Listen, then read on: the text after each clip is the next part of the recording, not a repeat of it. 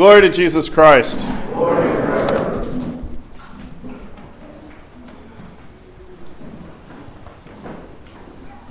In the name of the Father, and of the Son, and of the Holy Spirit.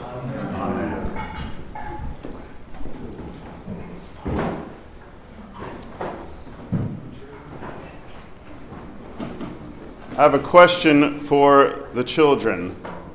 Hopefully, it's a little bit easier than last week's question. When you come into church on Pentecost and you see all of the green, the trees, the beautiful flowers, what do you think of? Why do you think that we put trees or flowers? Yes. Trees and flowers remind me of spring. Spring? What happens in spring? Flowers bloom, Yes. Because what happened the, the season before? Um, I think somebody helped you. All of the plants were dead. And so spring has life. When we come on Pentecost, the Orthodox Church puts on green. We green up our temples. In Russia, you could see green everywhere. They would put grass all over the floor of the temple. Uh, we will do that once we have a crew that would want to pick that up afterwards.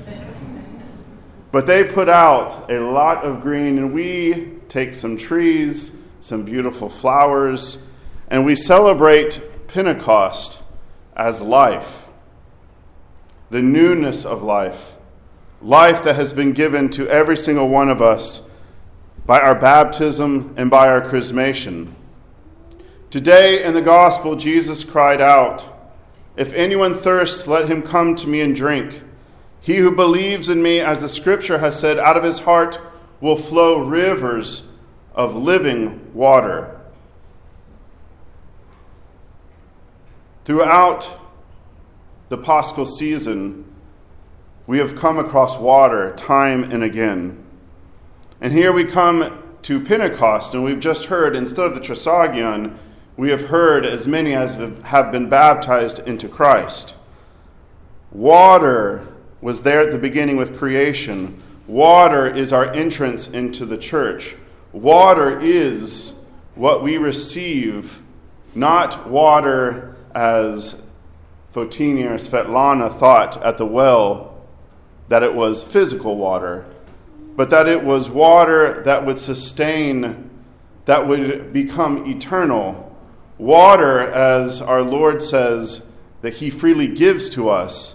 And in turn, in giving us this water, plunging us beneath the rivers of baptism, out of our hearts flow rivers of living water. You need water for life. Just try not to water your garden or see what happens to a lawn or to the vegetation if there's a drought. Water is essential to life. And, brothers and sisters, we live in a desert. I don't mean in reference to anything physical around us because we live basically in a tropical rainforest around here.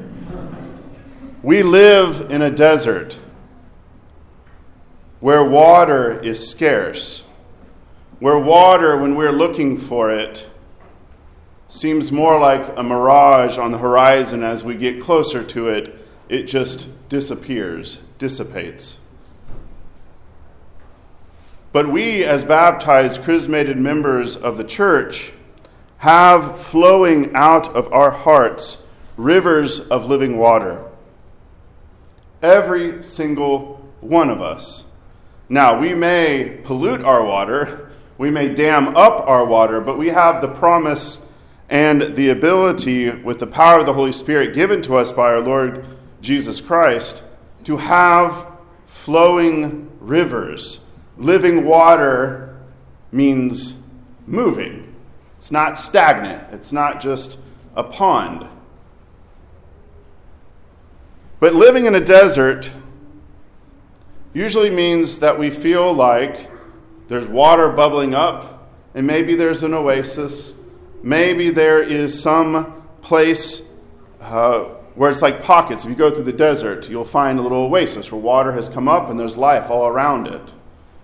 And unfortunately, for many of us who've grown up around Christianity, following our Lord as best as possible, the Holy Spirit, when we think about the Holy Spirit, we usually think of the Holy Spirit as a kind of internal, uh, spiritual, as in kind of flighty, and maybe individualistic, right? Holy Spirit resides upon this person or that person. And it's like oasis. There are people that you encounter that have living, flowing water coming out of them, and it's like you've encountered an oasis. But when we come to the Feast of Pentecost and we look at the icon, we hear the epistle reading that it was the apostles and the 70 gathered together, the disciples who were following our Lord, and then those who didn't understand what was going on. We see God providing not just an oasis in the desert. For if you're going to actually spread life in the desert, what do you need to do? You have a source of life and water. This is not rhetorical. What do you do? Plant seeds, huh? Irrigate. You have to direct the water. You have to form the water. You have to maybe put this well or this oasis, this brook, this creek, or this river, and you have to divert it, right? You have to store it. You have to uh, put order and put it in a certain direction. We live not in an oasis, but in the church, we are called to irrigate the desert around us. Because the Holy Spirit does not just reside on us individually, the Holy Spirit has been given to each and every one of us for the sake of the community. We see this in the icon, and we heard this even last night in the first reading of Vespers, which is a fascinating account. I'll give you a little bit of the backstory. This is about Moses and Moses having some trouble which is kind of a lot of uh, the first few books of the Old Testament. Moses keeps hearing Israel complaining because Israel had it so good back in Egypt. They had, uh, this is Numbers 11, if you want to go back this evening and read it. They had meat, they had all the herbs they wanted, they even had garlic, which is, of course, part of life. You needed all these things and you had it. You were a slave, but you could eat well. Well, as they're going into the wilderness, into the desert, and they're wandering around, they start complaining, as everyone is wont to. And Moses is about up to here with it. So he goes to God and he says, God, they won't stop complaining all I hear all the time is, We want meat. It was so much better. Why can't we go back? Whine, whine, complain, complain. Moses even gets a little melodramatic. He says, If this is what you want to do with me, kill me now because I can't handle this anymore. And Lord says, and this is where the Vespers picks up the reading, as the Lord says to Moses, Gather to me seventy men of the elders of Israel, whom you know to be the elders of the people, and officers over them. Bring them to the tabernacle of meeting. That is the tabernacle where they had worship, that they may stand there with you. Then I will come down and talk with you there. Mount Sinai is now in the tabernacle. I will take of the Spirit that is upon you, and will put the same upon them, and they shall bear the burden of the people with you that you may not bear it yourself alone. Moses was an oasis, or felt like he was an oasis, on his own. There was water, there was life, but as you know, an oasis, it can only go so far. And he's asking, Lord, either let's kill the oasis or help me out. And so what God says is, let's irrigate. Let's delegate. Let's share the burden of the people with the 70. Of course, if you're familiar with the Gospels, 70 should ring in your ears because you have the 12 apostles and then you have the 70 disciples or the 70 that are gathered together and sent out. The Holy Spirit, the life that is given to us, the rivers of flowing water are given to every single one of us for the sake of the community. The Spirit is not just given to Moses, the Spirit is given to the 70. This is a spirit of leadership and of service, of a communal effort of bearing the burden of the people. Because the Spirit is not just given uh, for the sake of kind of personal enlightenment, personal ecstasis, you know, ecstatic states, or the Spirit to uh, just give tongues, even at Pentecost. Why is the Spirit given? So that they can speak tongues. It's not for personal edification, it's so that those, the Medes, the Persians, everyone, could hear and understand in their own language. The Spirit is given for the sake of the community. And let's be honest, here at St. Anne's, we have a cornucopia of gifts. Every one of us has been given gifts, has been given the Holy Spirit to bear the burden of the people, for we all exist together with the Holy Spirit upon us for the sake of each other. The gifts we have here at St. Anne's, I'm just going to number a few that we have that the Lord has given to us for the sake of everyone else. Generosity. We're an incredibly generous parish. We even have a preponderance of mathematical minds to think through all sorts of troubles and treasury issues, etc. Things that don't ask me to help with. I'm sure many others can say it. We have so many folks who will pitch in and, or you could say, do it yourself of, and we'll have an opportunity here at announcements to help with do it yourself, as in rigging up something to be able to take care of our altar cloths. We have many detail oriented people who can take care of the details that we need to take care of to be responsible. We have those who have an eye for beauty in adorning the temple. We have those who have gifts of consolation, of encouragement. We have teachers. We have many, many helpers those who are willing to sacrifice some sweat and elbow grease. We have folks who can organize things for events.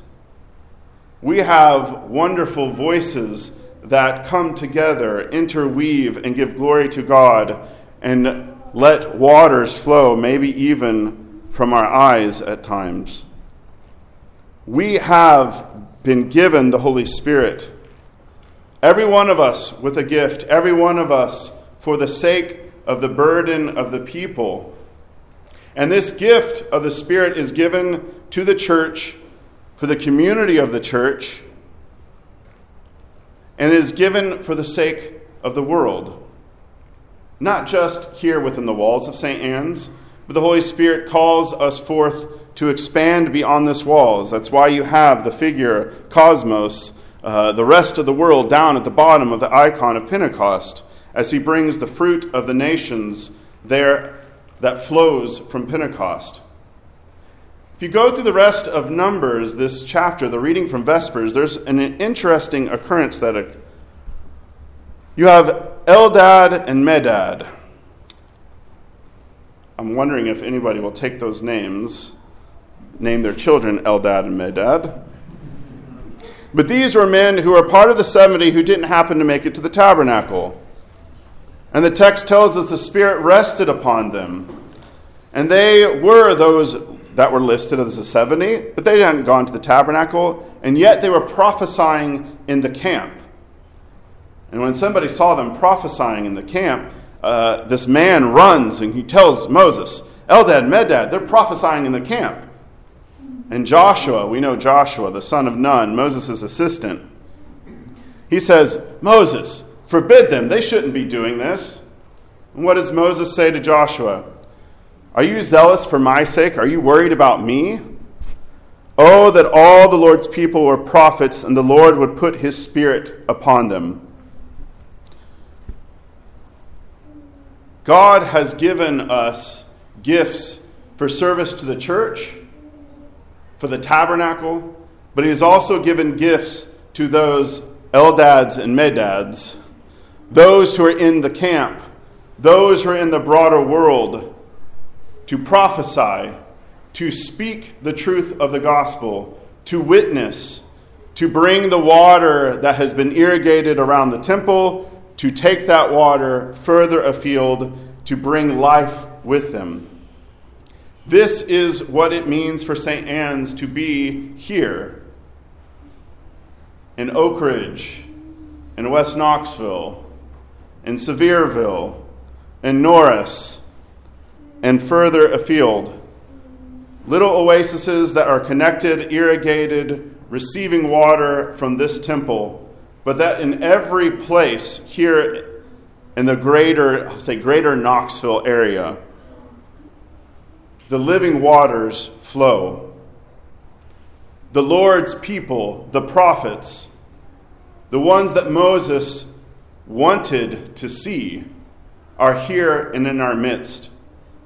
This is the Holy Spirit that rests within each one of our hearts, that then brings us not only to worship in the holiness of orthodoxy, but to feed, to bring a cup of cold water of the Spirit to those who are not a part of our community, so that, God willing, they would receive their own gift of the Holy Spirit through baptism, through chrismation, and being fed at the altar of our Lord, standing alongside of us, giving glory as our voices mix together in praise to the Holy Trinity who has brought us here today, who feeds us, who gives us the living water, who brings us together for the sake of the Holy Spirit who dwells in each one of us, for the sake of the kingdom of God and the glory of God.